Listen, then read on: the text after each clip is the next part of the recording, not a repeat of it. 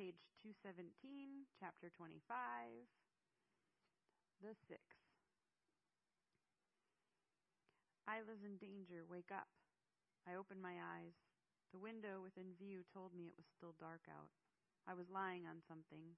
My sides didn't ache like they had for so many nights before. I wasn't on the hard ground or the wiggly hammock. I was on a bed. I closed my eyes and opened them again. Am I dreaming? Before I moved, I tried to consciously connect with each of my senses. From the looks of the room, I was in a cottage, my father's cottage. My body felt warm. A blanket covered me. On the floor next to the bed, I saw my boots and socks, which still carried the bloodstains from my blisters. I wiggled my toes under the blankets, feeling the soft material of the sheets that I laid on. I sniffed the air. There was still a faint scent that was very familiar to me, but I couldn't figure out how I recognized it. A sweeter smell overwhelmed it. I turned my face into the pillow. I sniffed the pillowcase. It smelled lovely and clean, but it wasn't the scent I smelled. I wondered whether I should move or not. If I was in danger here, I didn't want to make a noise.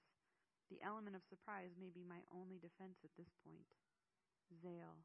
Had Zale followed us? Does he know that I'm in danger? Cinder knew, but she couldn't pass over the ambit crossing for some reason. There was no hope that she might swoop in. I'm so stupid. I carefully rolled onto my back. If anyone checked on me, I could still pretend to be sleeping. As I rolled over, I felt a lump behind me. A lump. My lumpy little girl. Now I recognized the smells that sweetened my senses. It was Isla. I twisted my body around to see her. She was fast asleep, undisturbed by my movements. She was beautiful. She slept on her back with her hand next to her face, palm side up. I examined her. She looked peaceful and serene. She was healthy. I felt relief to see her safe. She had grown since I'd seen her last. She was becoming a young woman before my very eyes. Her fingers and hands were more mature than I remembered. Her nails were cut short, just like mine. I inhaled her scent, afraid to touch her. I didn't know what she would do if she found me next to her, so I just lingered with her, breathing in her presence. I imagined waking in the moment and having breakfast with her as we used to. I would make us oatmeal with cranberries, her favorite breakfast. I allowed myself this daydream knowing it wouldn't come true today, but hoping for it to be a reality in the future. I lay with her for a long time. At one point, I heard the wood floor creak outside the bedroom as someone approached to check on us. I closed my eyes and pretended to sleep. My guard left the room, closing the door almost completely. Only a crack of light illuminated the room. I wiggled out of the bed carefully and slipped on my socks and boots. I searched for my satchel and found it hung neatly over the back of the wood chair in the corner. I came here for a reason. While I didn't know what Eamon had come for, I had one mission in mind. I wanted Isla to know I was here for her. From my satchel, I pulled the Bible out. I quickly slid it under her pillow, hoping that when she found it in the morning, she would know who had returned it to her. I trusted that Seth wouldn't mind my returning to her, it to her instead of him, Somehow I knew he'd be okay with it. Next, I searched my satchel for something that I could use to protect myself. I found a fork, which I figured was better than nothing. Where should I hide it? First, I rolled down the sleeve of my shirt and tucked the fork up it. I thought twice about how obvious that might be. I thought about hiding it at my ankle, but Eamon knew I liked to hide weapons there. The only other place I could think of was the nest of hair on top of my head. My hair was so dirty and snarled from the days before I could have hidden Cinder there. I let my hair down and then twisted it up again, using the fork to hold it in place. I figured it wouldn't be obvious, but it would be accessible if necessary. I strapped my satchel across my chest and took a deep breath. Before I stepped toward the door, I took a moment to pray. Be with her. Be with me. Please, just be. I took another deep breath and tiptoed toward the door. As I approached, the burning smell filled my nostrils again. In a flash, it came back to me. I knew the smell to come from the white sticks that Maris loved to smoke. Maris. Rutherford said Maris was dead. Was that a lie? Maybe? I stepped toward the door and pushed it open gently. It creaked as it swung back. I stepped out into the main quarters of my father's cottage. The dining table in the middle of the cottage had enough room around it for eight chairs. Six of them were full. I didn't say a word. I just walked out into the main room and pulled the bedroom door closed behind me. Eamon stood from the table. He pulled a chair out for me. I looked at each man at the table, memorizing their faces, then I stepped toward them. My father rose out of his seat and approached me. He placed one hand on each side of me and looked at my eyes. You're safe here. Come sit down. We have a lot to talk about. I didn't react to him at all. I didn't smile or nod. I didn't speak or acknowledge. I just stared at him. He lingered for a moment, holding me. He released when he realized I had no interest in an embrace. I didn't understand what was going on. I wasn't about to let my guard down for a second. I approached the table. The chair that Eamon had pulled out for me was next to him. I looked at it and then at him. He smiled nervously at me. I didn't return the gesture. Instead, I pulled out the only other empty chair from the table and sat down. Sure enough, Maris was there. He sat alive and well at the table across from me. He was just as I remembered him, white stick hanging from his lips and all. He smiled at me. Lies. All lies. Boy, oh boy, I bet you're more nervous than a long tailed dog in a room full of rocking chairs. Maris chuckled at his own joke. No one else laughed. Tension hung in the air like a thick, dark rain cloud waiting to pour on me. I studied each man at the table. I knew all of them but one. My father, Maris, and Eamon were there with Rutherford. Joining them was Jonathan, the man I knew from the guiding authority. The sixth man was small in stature. His face was sharp and point with pointy features. On the end of his nose balanced a tiny pair of spectacles. His dark eyes were beady and narrow. His hair was parted and combed neatly to one side. He smiled at me kindly. Hello, Britt. I'm Levi. I didn't respond. We know you got a whole lot of questions. We don't have much time, so if you can just hear us out, we'll tell you all we can, Rutherford said. I've got nothing but time, I said, staring at them through narrowed eyes. So please, I motioned for them to spill their thoughts on the table. I'd love to know what the heck is going on here. I felt betrayed by every person at the table, blindsided. Hours ago, I was sure that Maris was dead. Rutherford was the enemy. My father and Jonathan were clueless, and that Eamon was my friend. I had trusted him enough to lead me into a trap away from Cinder and safety, under the pretenses that I was getting my daughter back. I felt duped, and it made my blood boil. Rutherford looked to my father and nodded his head. I guess I should start, my father said nervously, as he cleared his throat and swallowed hard. His hands were folded together on top of the table in front of him. He fiddled with his left ring finger. Well, first off, you're safe here with us. You don't need to worry about that. He studied my face for some sort of relief. I wasn't relieved. Distrust will do that to you. He took a deep breath and then started. I remember where I was when I learned that the mill immunizations were killing people. I was at the bakery down the road from our apartment picking up red velvet cupcakes for your mother. He smiled at the memory this produced, but it immediately faded. She craved them a lot toward the end of her pregnancy with you. In the weeks prior, a virus, unlike one that we'd ever seen, was spreading like wildfire across the globe. Thousands of people were being forced into quarantine protocols in order to contain it. But it was on that day, as I stood in the bakery line, that news broke that the virus had been linked back to the mill immunization. In just a matter of days, the number of sudden casualties jumped from thousands to hundreds of thousands, then millions. My father stopped to wipe a bead of sweat from his forehead. No one in the shop spoke. We all just stopped and listened as the news anchor said that our nation was going into lockdown. Flights in and out of the country were canceled, our borders were shut down. They encouraged everyone to go home and stay there. I remember her saying that the television channel was going off the air until further notice, as they too were going home to be with their families. I thought that was it. I thought it was the end.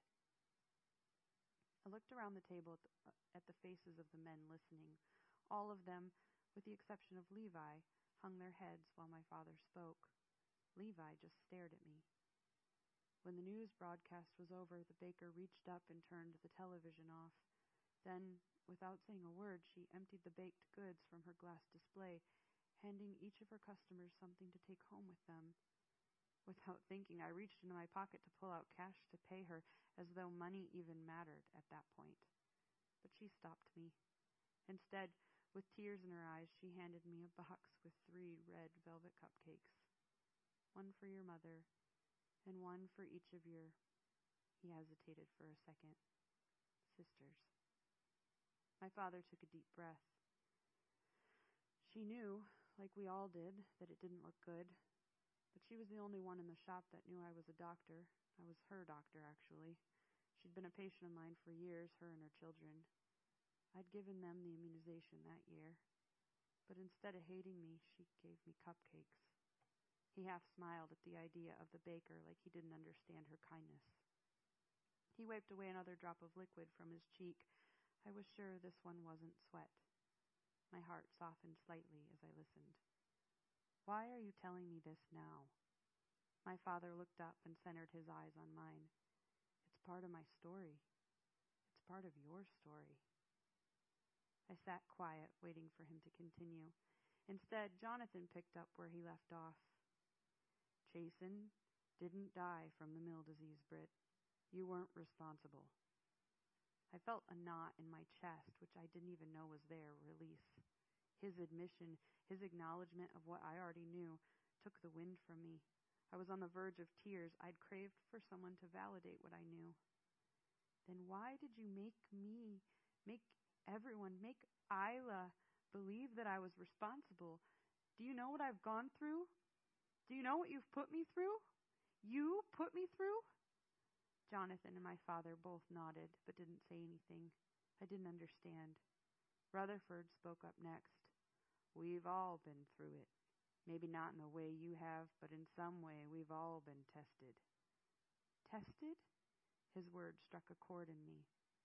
It reminded me of my conversation with Eamon, and I instantly remembered how he said that each sleeper had been tested. This meeting was finally starting to make sense to me. They were all sleepers. You were testing me? I asked rhetorically. My father spoke. We needed you to see for yourself what the world beyond the ambit was like. James tried to tell you, but you weren't ready to hear it. When Chasen passed, we knew we had a small window of opportunity to push you, to force you. You'd shown signs of being ready, like when you agreed to hide the toy cars that James brought back for Chasen, and the Bible, and then when you took in Elsa's boy. Wait, the Bible? What about the Bible?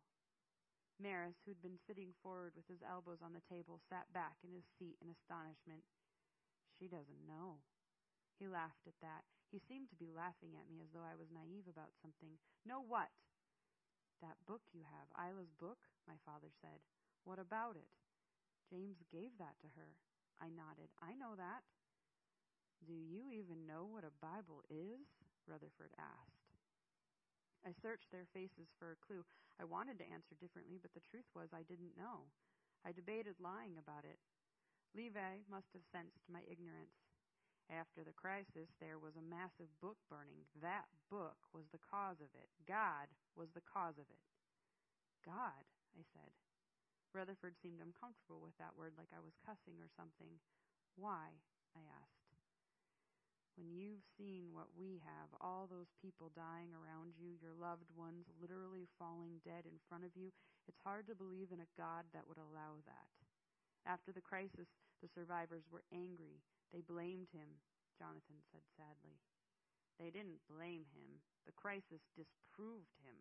Everyone just got wise, and nobody could argue otherwise, so we burned the books and anything else that reminded us of that kind of mythology from before the crisis. Levi scowled. An inexplicable sadness came over me. My heart hurt. I knew what the words from the Bible had meant to Isla and Seth, and while I wasn't fully ready to admit that they meant something to me, I certainly didn't think that it was mythology. I guess it makes sense that your generation wouldn't know anything about God. I suppose it was our generation that tried to make sure of that, Maris replied. In the outside, even mentioning that name is risky. Rutherford stopped and thought for a second. That's why your boy, what's his name again? Seth, Eamon piped in. Yeah, Seth caught their attention and they put out orders to have him picked up. When they couldn't find him, we knew you'd be in danger after you got back. The underground has a serious problem with that book and anyone carrying on about it. But no one ever told us that there was a law against it. There ain't no law against it. Having a law against it is admitting that it exists. A law creates intrigue, interest. Then, before you know it, the people who were happily compliant start wondering why they can't have one and what's in it. And then you've got an uprising on your hands. No, they can't have that. Better to just seek it out and squash the issue quietly.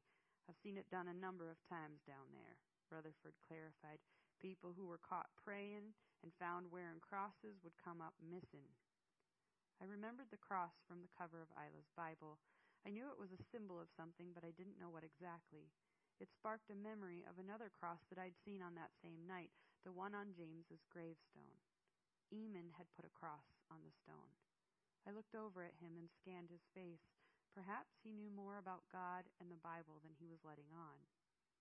Then I was reminded of the copy of the Bible that I found hidden in the floorboards of the farmhouse, the same farmhouse that I found the picture of young Rutherford and little Eamon. Now I understood why it was hidden. Not everyone wanted to burn the book.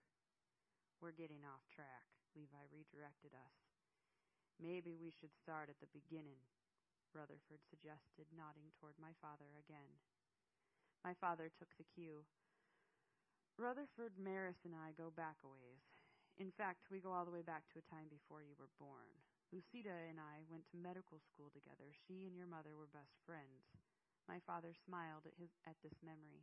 Actually, Lucida was the one that introduced us. We were all pretty close after that.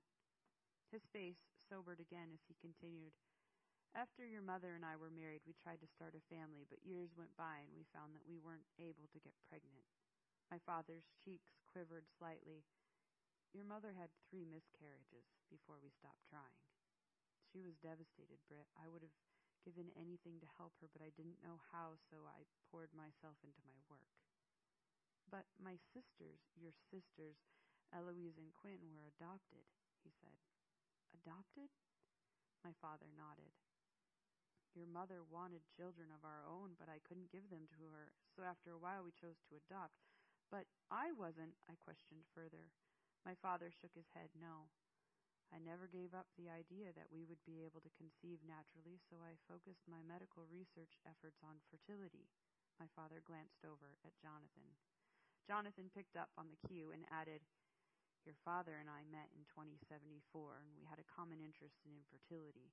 We decided to open a private, very exclusive fertility clinic in addition to our normal general practice, medical practices. You were a doctor too? I asked. I wondered why I never knew that. My father and Jonathan both nodded. Yes, Jonathan and I partnered in the opening of a private fertility clinic. It was there that we experimented with. My father cleared his throat again and shot another glance over to Jonathan before continuing. Some unconventional methods in the hopes of finding other ways to enable conception. What kind of unconventional methods? We'll get to that, my father said, sipping from a teacup that was sitting in front of him. Jonathan took over the storytelling. By 2083, we'd made some extraordinary discoveries, putting us on the brink of finding a method to correct infertility altogether. Jonathan reached up and scratched his bald head. There were risks involved, my father added softly, risks that the United States Food and Drug Administration wouldn't allow us to take. Jonathan continued, but we disagreed.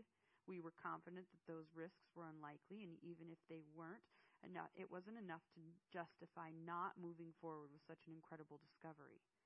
My father and Jonathan seemed to be, have conflicting feelings on the work that they did. While my father was careful and quiet explaining it, Jonathan beamed with pride and defended it. My father chimed in again. After many appeals and denials, we took matters into our own hands. He didn't make eye contact with me. We began running trials secretly. My father looked down at the table and then added, on human subjects. What happened? I asked. It worked, Jonathan said enthusiastically. My father looked up at me. It worked, he repeated stoically. I was intrigued. So what then? Hmm. Then we tried again on another volunteer, my father said, struggling to make eye contact still. And it didn't work. It seemed to take, but the fetus miscarried, Jonathan said matter of factly. Did you try it again? Jonathan nodded and exchanged glances with Maris. She miscarried four more times, Maris added. Her body started to reject the fertility treatment, so we stopped trying. My father spoke again. I looked around to see who was going to speak up next, but no one said anything. So? I asked, confused by the sudden silence. We didn't let that stop us, Jonathan said. We should have, my father added, staring at Jonathan. They were almost arguing. But we couldn't let it go. The treatment had worked, and for some reason, and, and we were obsessed with figuring out why, my father stated. We used the same theories, but applied them in different degrees and variations to see if we could make it work again. Jonathan reached up and scratched his invisible hairline again. But we weren't able to continue our research. Did someone find out? My father shook his head no. We weren't able to continue our research because bigger issues were at play. What issues? That was in 2084, Jonathan finished. I understood what he meant by that. The crisis? Jonathan nodded. You were born in the midst of the crisis, my father said, looking at his hands. I saw something drip from his face. I understood his meaning now. It was my mother that you ran tests on, wasn't it? He nodded without looking up. That's how you conceived me, isn't it?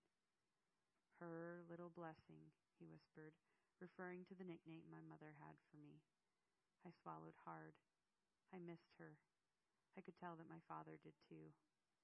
I looked around the table at the faces of the other men. Rutherford was staring at me. How do you fit into all of this? I asked him directly. Rutherford smirked. Well, that's a whole nother story, I guess, isn't it? I didn't share his laugh. I only waited for him to answer me for real. The corner of Rutherford's mouth curled up. I fit into this because I knew Maris. He and I go all the way back to the MCC. Rutherford said, looking at Maris and placing his hand on his shoulder. MCC, what's that? Metropolitan Corrections Center, Maris said. Prison? Yep, Rutherford said. Old Maris and I were cellmates. Who are you calling old? Maris teased. I didn't wait for Rutherford to engage Maris's question. I stayed on track. Why were you in prison? Rutherford's smile faded. His eyes sobered. He glanced over at Eamon and then back at me. He glared at me. Several seconds passed while we stared at each other down. I waited for the truth, and he held it hostage. It was Maris that w- that broke the silence between us. Doesn't matter much now, anyway. Point is, Rutherford and I met your pops after all that, after the crisis, when there was no more need for prisons. There was need, Jonathan corrected him. There just wasn't any way of continuing to run them. Everything fell apart after the crisis. Maris rolled his eyes. Anyway, Rutherford jumped in. Right. Anyway, that's how I fit in the picture. I turned my attention to Maris. Why were you in prison, Maris? Maris smiled and laughed. I wasn't the gentleman back then that I am today. I knew he was teasing, but I didn't give him the courtesy of a smile. Sometimes it's not about what you did, young lady, Rutherford interrupted. Sometimes it's about what you're doing to make it right. And sometimes it is about what you did, I said. No one said anything. No one could argue with that point.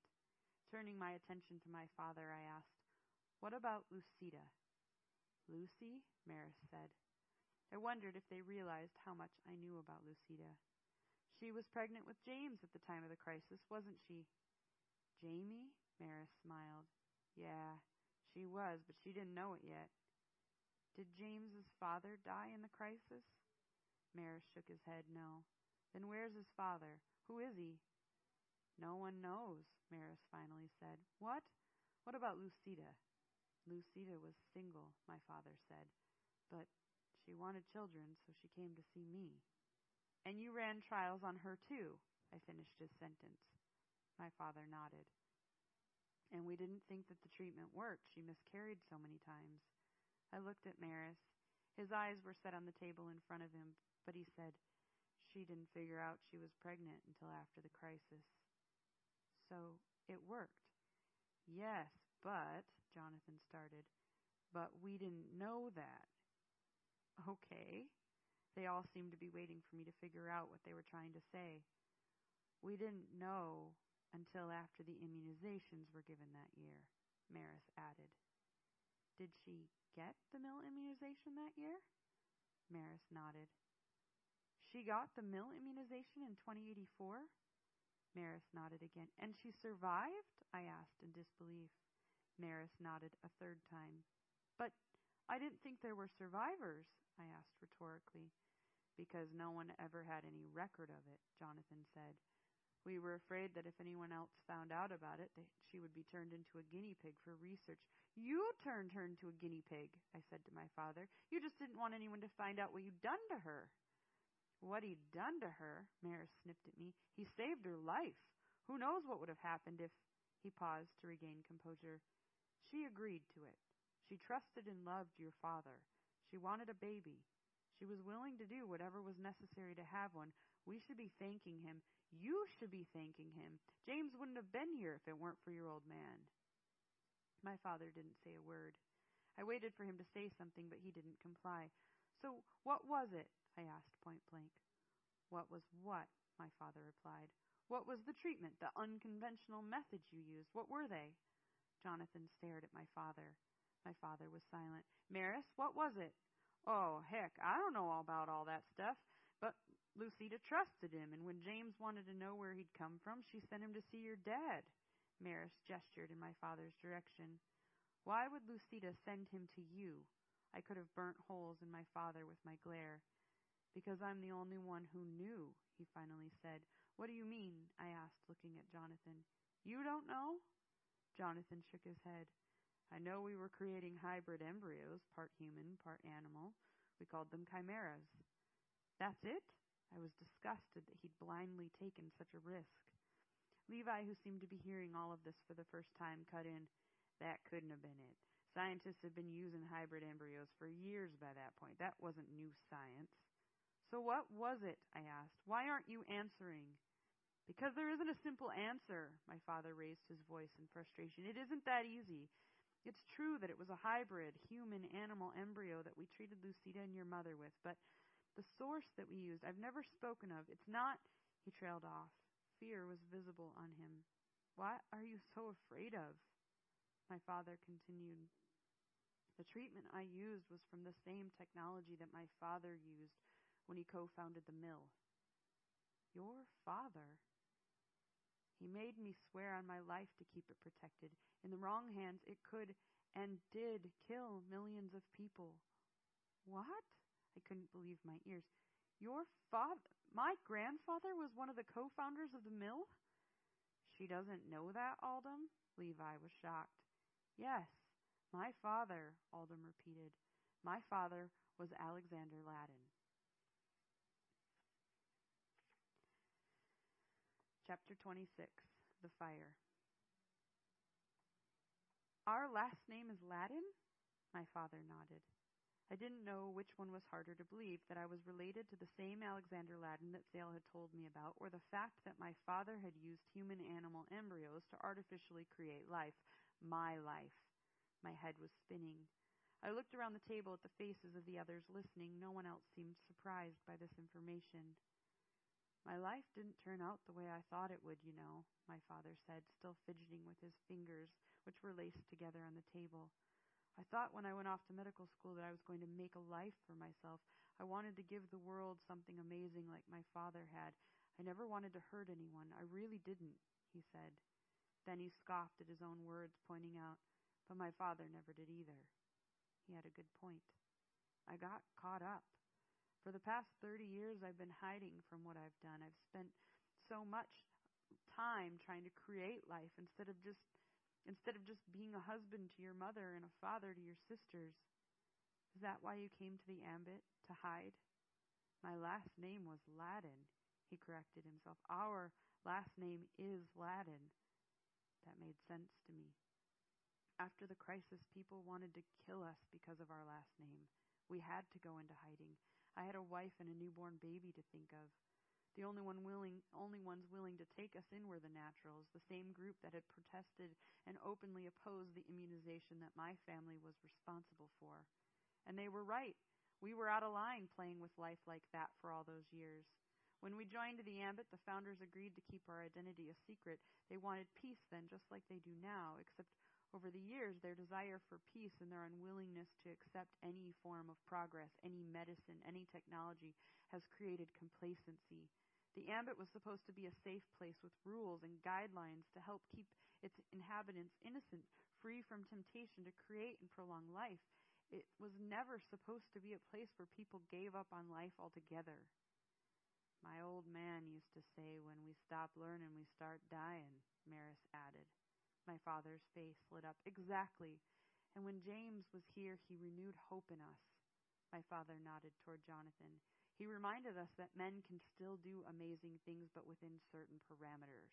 We could still have passion for helping people, but with an understanding for where our place in the universe was. The crisis was a reminder that we weren't meant to take or create life, we were meant to add to it, to find purpose in it. Jonathan was nodding his head. Maris and Rutherford both seemed as though they wanted to smile or clap or something. They were so enthused with my father's speech. We took James's ideas to the guiding authority, but they overruled anything that encouraged change. They were so rigid and set in their ways.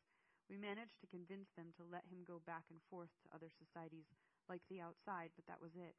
We hoped, James hoped, that in time they would see the error of their ways and loosen the reins they had on Ambit citizens. The guiding authority was only meant to guide, not rule. But after 30 years, they became the standard, and their rigidness sucked the life out of this place. And while James never managed to convince them, he never lost hope.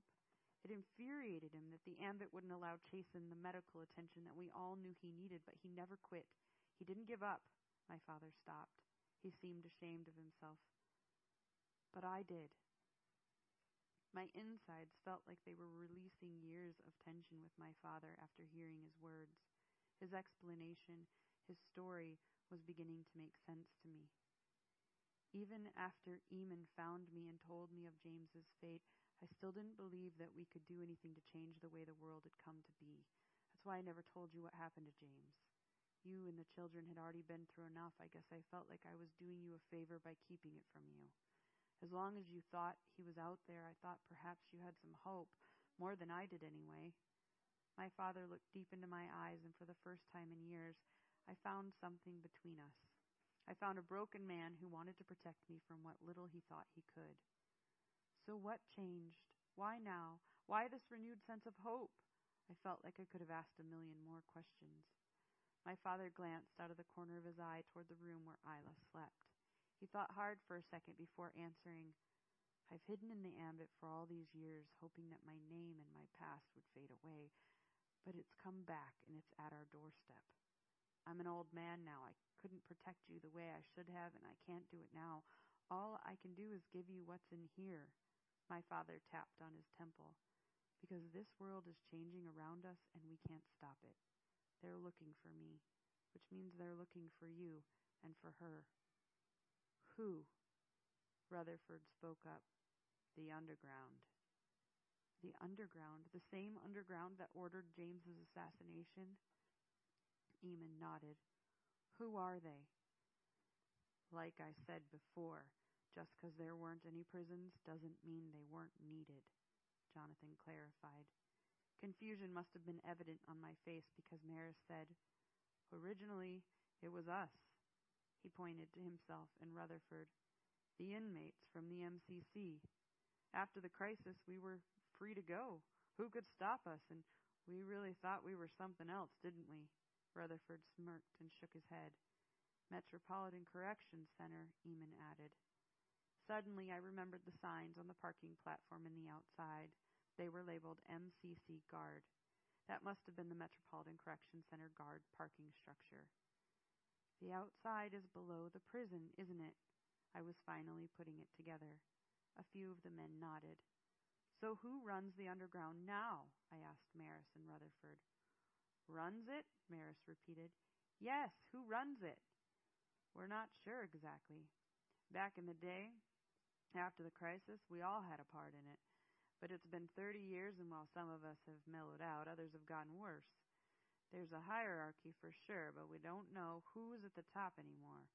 They have an agenda all their own, Rutherford declared. You work for the underground, and neither of you know who or how they operate? Me, Maris said. No, I got out of that line long ago. At first I was on it, but when I met Lucida, she taught me better. I kept my head down, kept to myself. What about you two? I asked Eamon and Rutherford specifically. They were silent. You answered to him, I asked Eamon, pointing to Rutherford. He nodded. Who did you answer to? I addressed Rutherford.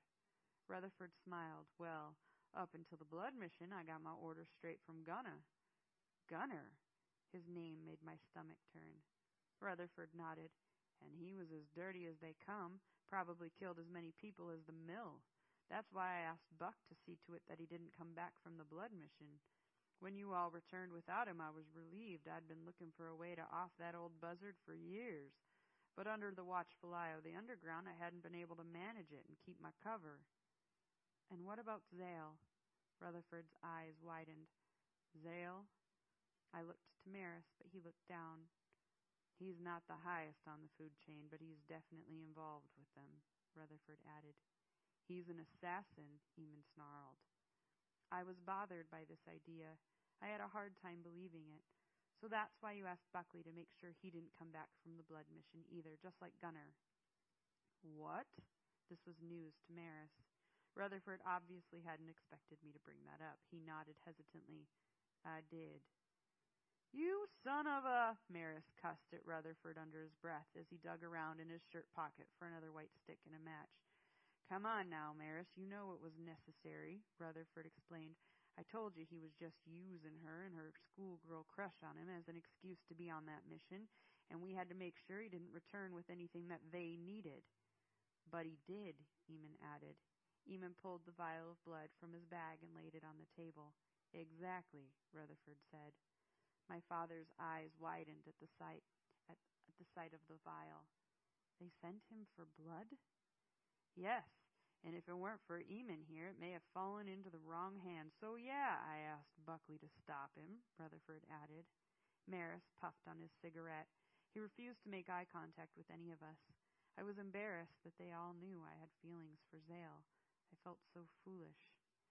And I hate to be the one to say it, but Zale knows where the ambit is now, so as long as he's alive, we ain't safe. None of us, Rutherford continued. You still want to kill him? I spit the words out before I thought about how they would sound. I hoped that Maris would have interrupted, but he sat silent. Britt, Eamon tried to stop my outburst.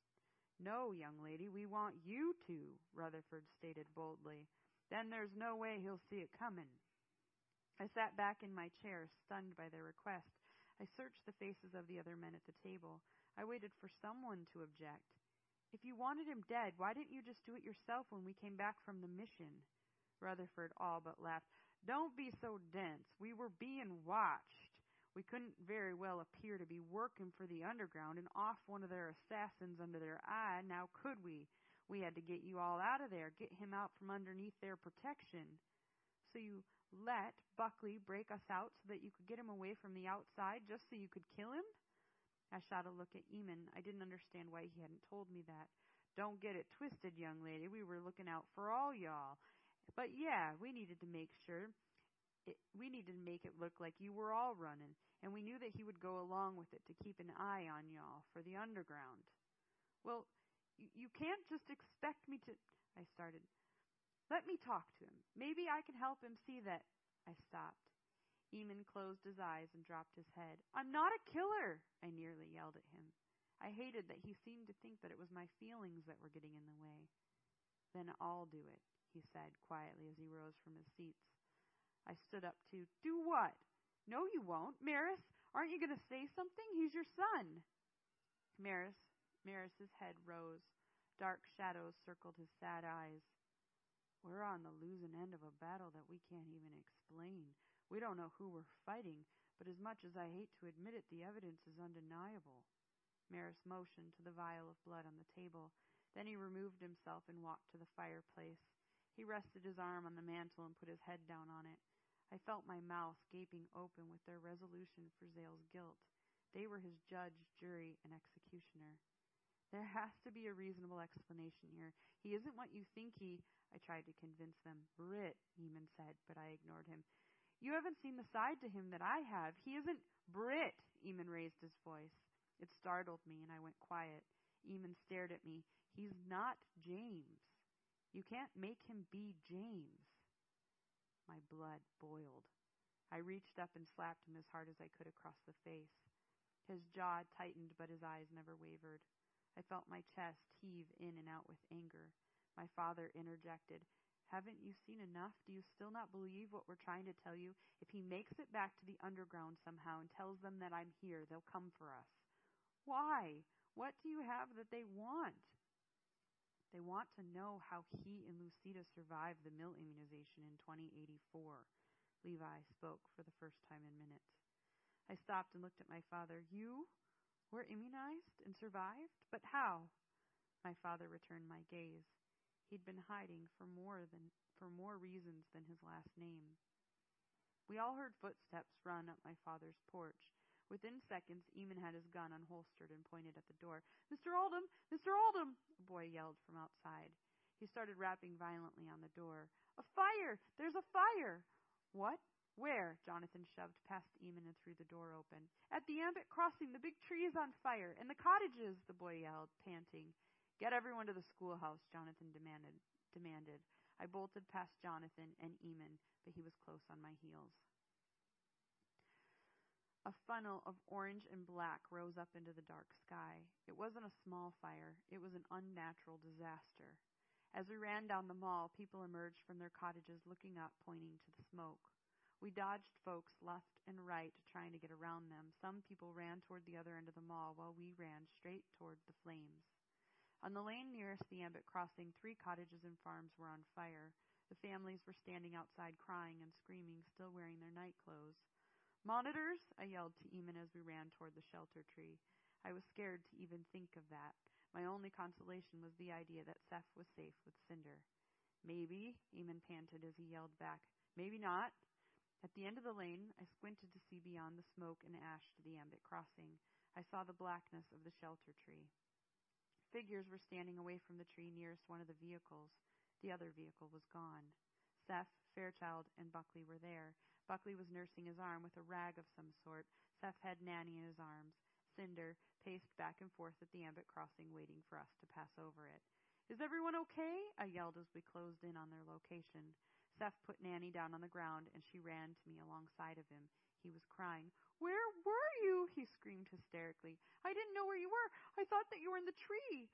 I looked up to see the hammock was where we were sleeping was burning. I held him against my chest. I'm here, I'm here, I said, wiping his face and hair. I'm okay. I'm so sorry. I'm okay. He sniffed and squeezed me. I held him as we watched the bottom of the tree smolder. It was burning alive from the bottom up.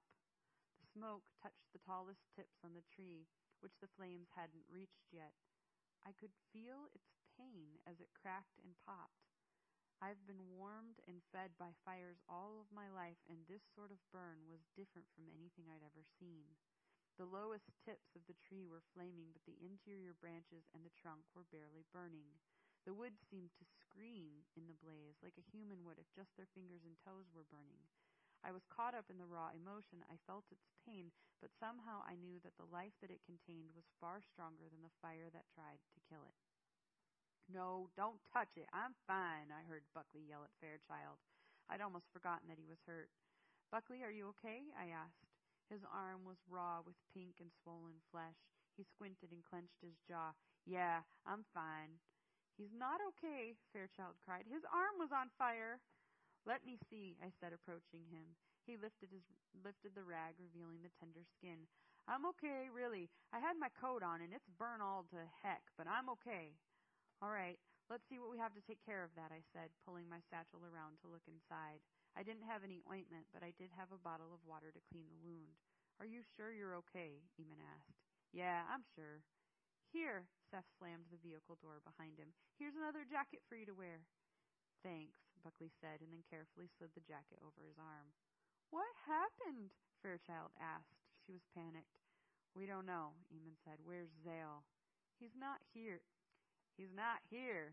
We haven't seen him, Buckley said. Eamon looked at me. The other vehicle's gone. My heart sunk.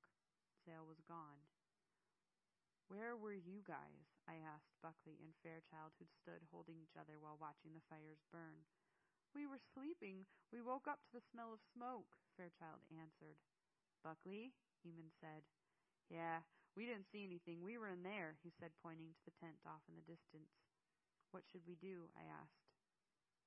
Buckley, you get Britt, Fairchild, and Seth back to the farmhouse, Eamon directed.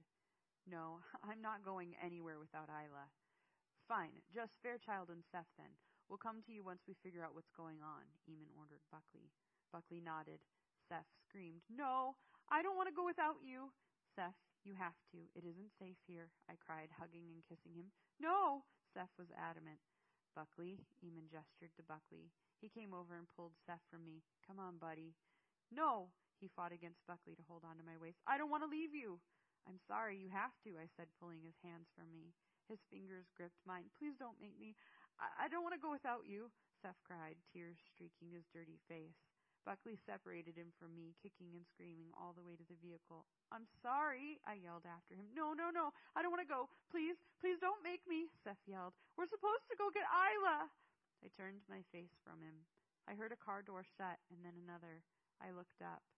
Seth was in the back seat crying. Fairchild was doing her best to comfort him.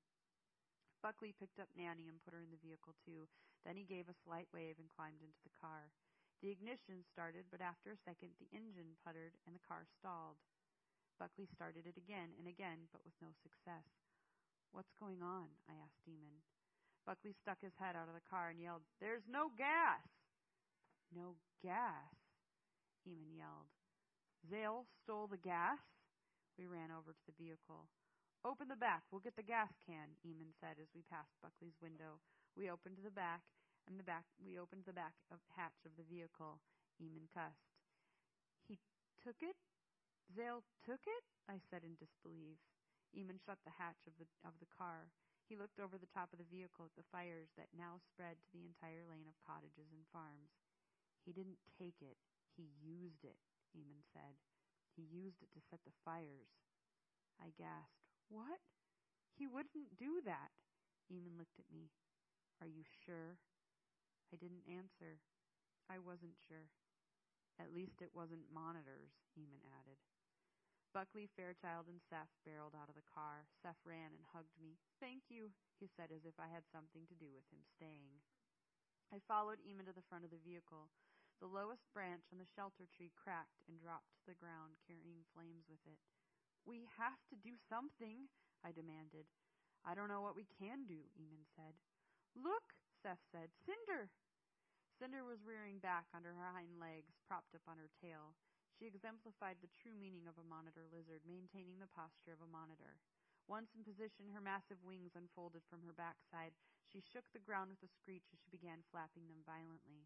The wind from her wings picked up, and within moments she created a gust of wind strong enough to extinguish the shelter tree's smolder. We all cheered and yelled, jumping and clapping. Cinder dropped back down to all fours, her wings closed behind her. Let's go, Eamon waved, running toward the fires over the Ambit crossing, and we all began running with him.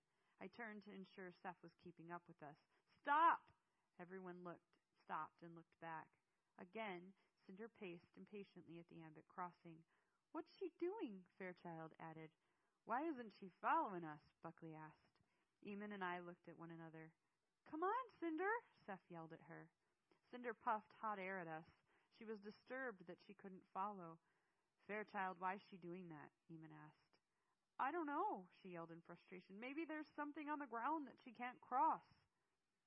Behind us, we could hear the screams of the Ambits residents as their homes burnt one by one. What do we do? Buckley asked.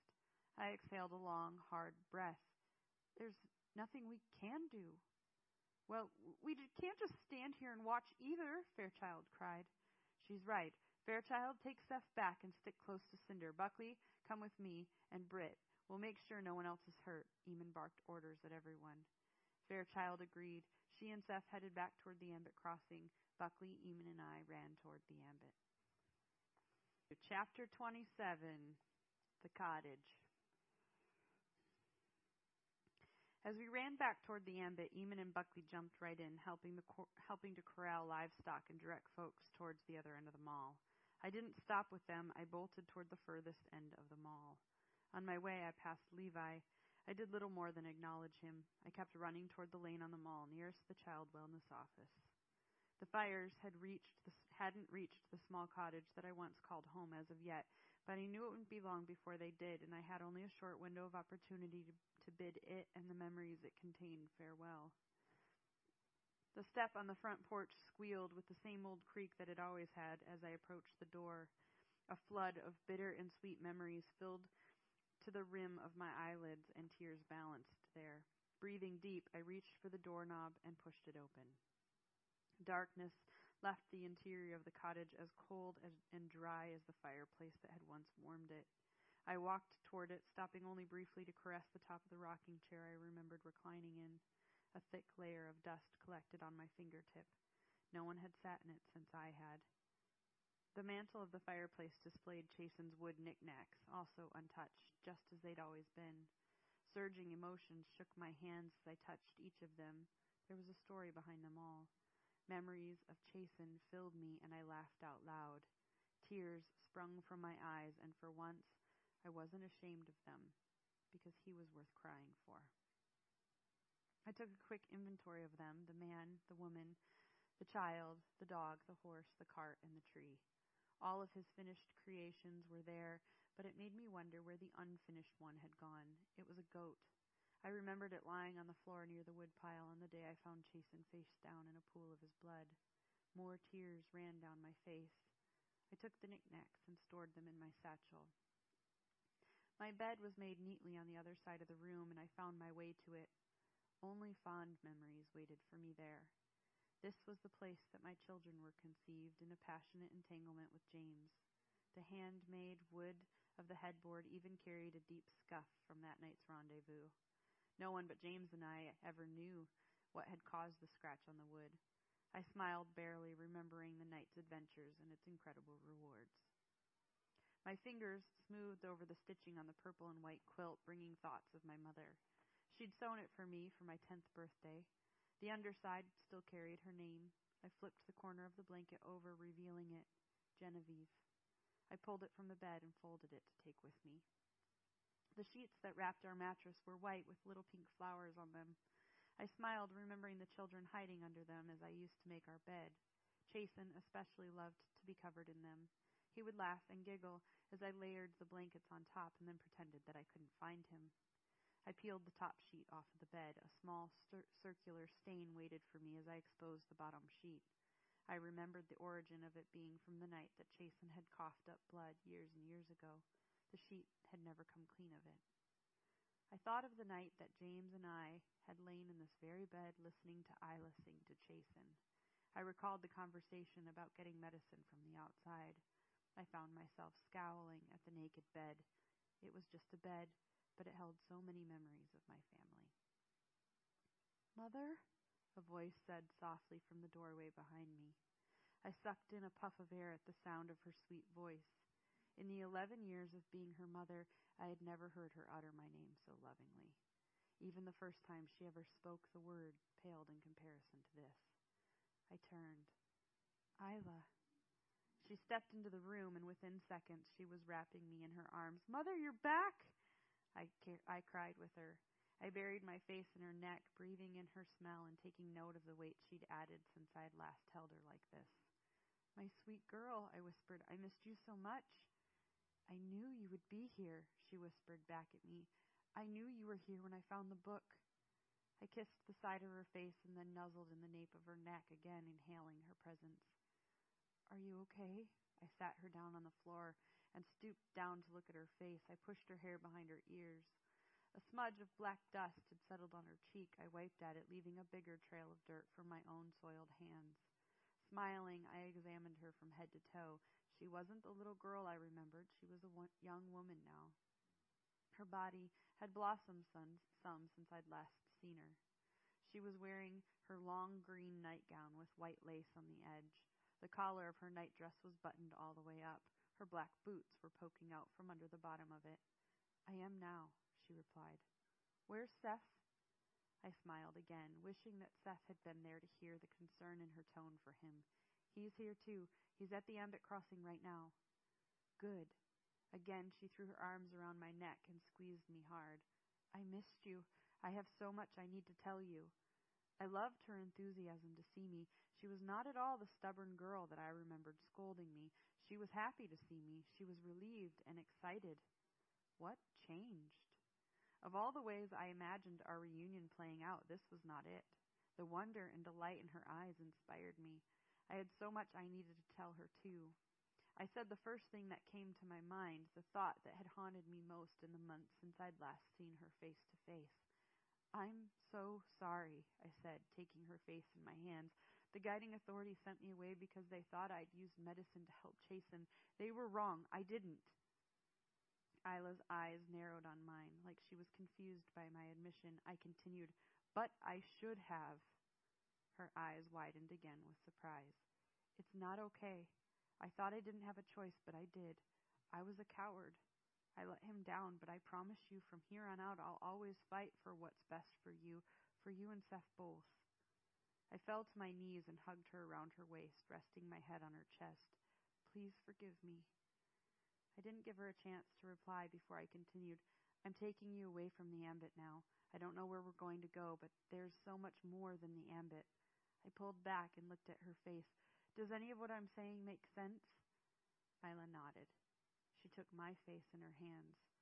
Suddenly, I felt like I was the child and her the parent. I knew you would pass, she whispered. Chills ran down my neck and spread through my body. Pass? I reiterated. Her smile grew. I hope you're not angry with me. Angry with you? Why would I be angry? I felt like laughing. I was worried that she would be angry with me. Because I told them to send you away? I was astounded. What? You told who that? Isla's tone was so serious. Papa and Jonathan. At first they didn't believe me, but I told them you were ready for trial by fire. I knew once you'd seen it for yourself, you'd know what to do and you'd come back. Didn't Papa tell you that it was my idea? I rested back on my bottom, deep in thought over her confession. Are you angry? she asked. I shook my head. No, of course not. I'm just stunned. I had no idea that you. I didn't know how to finish my own sentence. I didn't know how to describe her. How did you know I'd come back? Isla's face relaxed some, and joy replaced the worry in her eyes. I've been having dreams about you. Not just you, but Seth, too. I don't know how to explain it, but I just knew. Do you think that's weird? I shook my head. No, I said. Off in the distance, a voice yelled. It broke my concentration and shook me back to reality of the situation around us. We have to get out of here. We need to get to the schoolhouse, I said urgently. Isla nodded. But first I have to get something. She ran to the ladder that led to the upper loft of the cottage. A second later, she reappeared, climbing back down it. Okay, she affirmed. Then, hand in hand, we looked over the room once more. Isla squeezed my hand and tugged me toward the door. Before pulling it closed, I lingered in it for a moment, another deep breath, and I pulled the door shut. We made our way to the mall. People were wandering all over. Few seemed to know what to do to help. Maris was standing in their midst, trying to direct them. Take your families to the schoolhouse, he was yelling. Take your livestock down by the lake. Maris, what can I do? I asked. Eamon and Buckley are on the other side of the schoolhouse. You can help them. I nodded and then turned to Isla. Stick with me, okay? She nodded obediently. Together we found our way around the schoolhouse. Just as Maris said, Eamon and Buckley were there barking orders to the crowd around them. Then, if we all line up, we can pass the buckets one by one to the schoolhouse, Eamon finished. Does anyone have any questions? Buckley yelled out. An ambit man in the crowd did. Are you sure that will work? Buckley replied. Fire doesn't burn wet wood. If we get the schoolhouse wet enough, the fire won't be able to burn it. Any other questions? I was impressed with Buckley's leadership. No other questions rose from the crowd. Okay, then I need women and children to follow me down to the lake. Men, follow Eamon. Everyone can help, but the men will be the closest to the fires. If we work together, we can save the schoolhouse, Eamon encouraged the crowd. And with that, the gathering split just as they'd been ordered. I found Eamon through the crowd. What can I do? Help the others pass the buckets of water up here, he answered. From the look and sound of it, the world was ending. There was crying, there was fear, there was confusion. We watched as time seemed to slow and fl- flames engulfed the ambit one house at a time. Ash and smoldering flecks of orange filled the air. Hours passed while we worked together in an assembly line, passing bucket after bucket of water to the schoolhouse. In that time, I saw more raw, raw emotion rise from the Ambit people than I had ever witnessed. Perhaps it was because they were all losing something in the fire, or perhaps it was their fear of what the next day would hold. I understood their pain and fear because I knew how scary life without the security of the ambit would be for them, but for me, there was an odd sense of hope and freedom that rose with those ashes. Because at least at the end of today, no one could pretend that this didn't matter. No one could pretend like this was normal.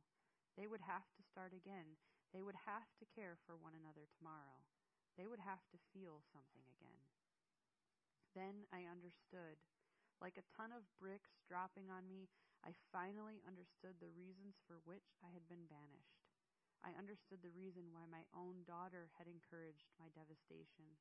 She was forcing me to feel something, to do something. I pitied the ambit for their suffering, but I rejoiced for them because this was their trial by fire. Tomorrow they would have to choose to either lie down and die or get up and fight. There was no more middle ground for them to hide. Chapter 28 Broken Glass.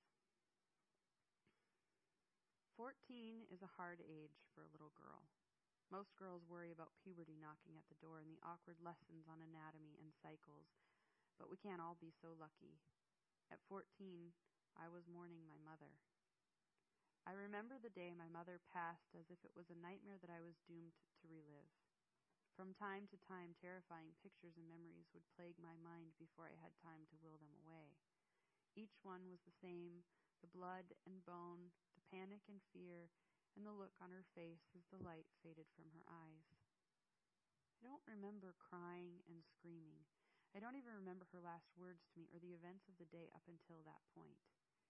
I do remember the book I was reading when the men burst through our door, and I do remember the smell of her blood as it dribbled and pooled on the floor under her. The part I remember most, though, was the haunting smile she had on her face. Her midsection was mangled in a farming accident. My father and the other men tried to control the bleeding, but I could feel the doubt in the air.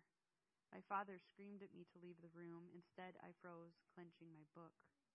My mother's eyes found me through the men huddled around her. She stared straight through me. Her fingers twitched as she tried to raise her arm and reach for me, but I couldn't get close to her. I didn't want to get close to her. I didn't want to see her wounds or blood. Instead, I watched her reach for me desperately, beckoning me to come to her side. Even in that moment, at 14 years old, I knew the bitter reality of the ambit. She wasn't going to survive. And instead of running to her side and crying over her, I only watched the morbid scene that played out in front of me. As her chest took the last few gulps of air in, my father begged for her to fight for her life. My father screamed and cried over her. My father demonstrated the last ounce of humanity in him at that moment. And in the end, her eyes faded, but her smile remained. That was the only day in my life that I remember seeing my father cry. He sobbed over my mother holding her limp body in his arms. He kissed her pale lips and wiped her hair from her face. I remember the blemish of blood that he left on her forehead. I melted to the floor and sat silently watching him embrace her for the last time. I don't know if he was even aware of my presence. He'd ordered me out of the room, but in that moment, I don't think my insubordination would have crossed his mind. The others that had tried to revive her left us to be alone with her body. No one acknowledged me or my feelings, but I remember being grateful for that. Britt, do you know about this? Buckley's question caught me off guard, breaking my train of thought.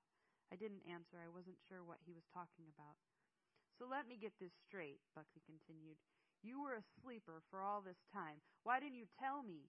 He was trying to understand why his father and Maris were in the ambit. I didn't know which side you fell on. You acted loyal to the underground. I couldn't I couldn't risk you turning me over to them, Rutherford clarified. But when you were against me, or thought you were going against me to save your friends, well, then I knew it was time. I only did what you asked me to because I wanted to make you. Buckley didn't have to finish his sen- sentence. We all knew what he was trying to say. Rutherford put his hand on his shoulder and nodded. And I am, son. I am. Buckley half smiled. Where's Levi? I asked. Rutherford looked at me and then turned to look at my father. He must be inside with the others. He's probably off trying to figure out what the heck happened, Maris added. What did happen? Rutherford asked me as if I knew. I don't know, I shrugged, confused why he was asking me. Yes, you do, Buckley snapped at me. I focused my eyes on him, standing my ground. No, I don't. Rutherford looked to Buckley and then back at me.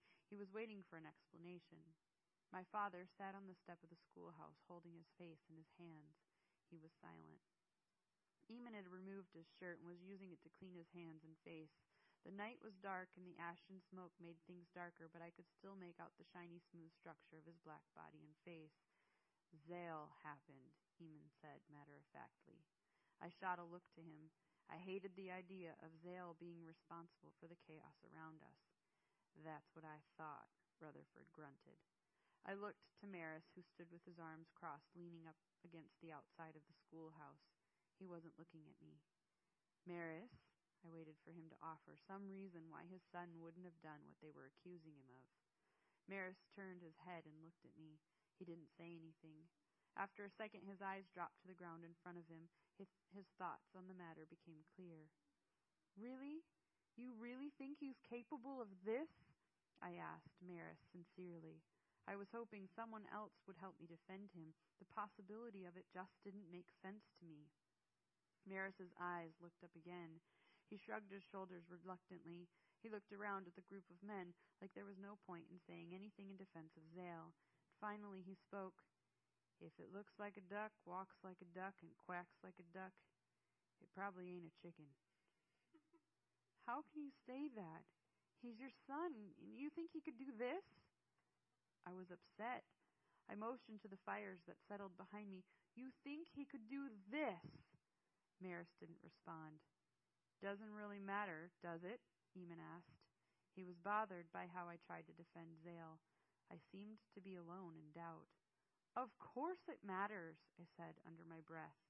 Okay, then what do you think? Buckley joined in. Let's just review here, Britt. Zale's the one who had the vial of blood. You and I both saw him take it. Zale's from the outside, and he has a reputation for only doing what's best for him. He doesn't care about anyone but himself.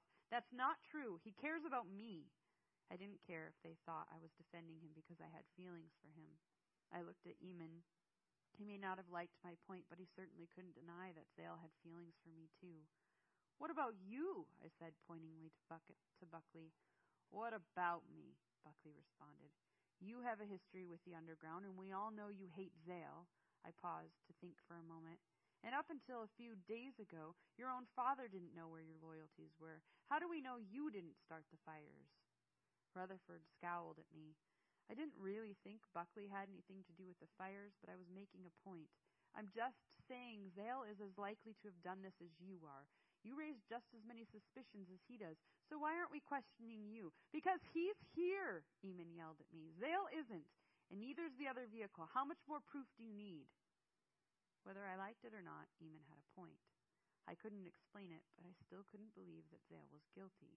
He continued, I don't know what you're trying to prove anyway, Britt. He's not what you think he is. He's not. He's not James. This was twice now that Eamon had made the point and made me had made that point and it made me just as angry now as it did the first time. I was grateful that Isla was not within earshot of the conversation. She was in the schoolhouse helping calm the children. And neither are you, I pointed my finger at him in, in disdain. Who the heck is James? Buckley said stupidly. No one answered. We aren't accomplishing anything with this, my father finally spoke. He's right, Maris said. I retracted my finger from Eamon's face. I scowled at him and then turned away. What about a monitor? Maris offered. It could have been a fire breather. That doesn't make sense, Buckley said. Not unless monitors make a habit of using gasoline to set fires, then run like cowards away from their food. I shot daggers at Buckley with my eyes. I hadn't missed the implication. How would you know what happened? I thought you were asleep. I was, Buckley replied. I'm surprised you didn't just. Sorry, start again. I'm surprised you didn't sleep right through it, Rutherford said. You could sleep through anything. I thought back to the night at the hospital when I tried to remove the shotgun from Buckley's hands and accidentally smacked him in the face with my satchel. He was a hard sleeper for sure. A vengeful smile spread across my face at the thought of it. I would have loved to smack him in the face with something right now. Well, it's a dang good thing that Fairchild was there to wake you up, I taunted him, 'cause I sure wouldn't have. What's your problem? Buckley stepped towards me. Back up, I yelled in his face, shoving him in the chest. Is there something you want to say to me, Britt? Buckley yelled at me. Eamon stepped in between us. That's enough, my father ordered. Stop arguing. It doesn't matter what happened. What matters is what we're going to do next. We fell silent. My father rose from the step. There's a lot of scared, confused people in there.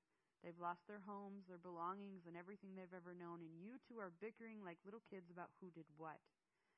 Buckley, your chest, Eamon spoke up. Buckley looked down at his jacket. A red blood stain was spreading on his chest. What the? he cussed. What happened? Rutherford approached for a closer look. I don't know. He touched the spot on his chest, feeling for a wound. For a second, I thought I'd actually hurt him. It's your jacket, Rutherford said, pulling the flap of the jacket open. Buckley peeled it off. Sure enough, his shirt carried a smaller version of the same red stain. Buckley felt around inside of the jacket pocket. Ouch! He quickly pulled his hand back from the pocket. His finger was bloodied. That hurt! My stomach dropped as my mind raced faster than I could formulate words. I suddenly recognized the jacket. That's Zale's jacket! Fear, fear coursed my veins as I tried to spit out the words that were jumbled in my head. Whose? Eamon said. That's Zale's jacket, I said again. So? Eamon said. Buckley reached into the pocket again and pulled out a piece of glass from it. That's the vial! That's the vial of blood! What? Eamon said. It can't be. I have the vial. Just then a shriek came through the air like a warning sign flashing in my mind. What was that? my father asked. A hunting call, Rutherford exclaimed. Hunting call? For what? my father said, confused. No, not a hunting call, Buckley said. That's Cinder. Cinder? Eamon asked. Before I could think of anything else, I finally spit out the words that I was trying to find. The vial of blood was in Zale's jacket the whole time. He didn't hand it over to the underground. It was a fake. She gave him a fake. What? Buckley said, puzzled. But that means Fairchild, I screamed, and began running back toward the Ambit crossing. Fairchild set the fire. She's from the underground. She had the vial of blood. Where are you going? Eamon called after me. Another screech pierced the air. Seth! I screamed back.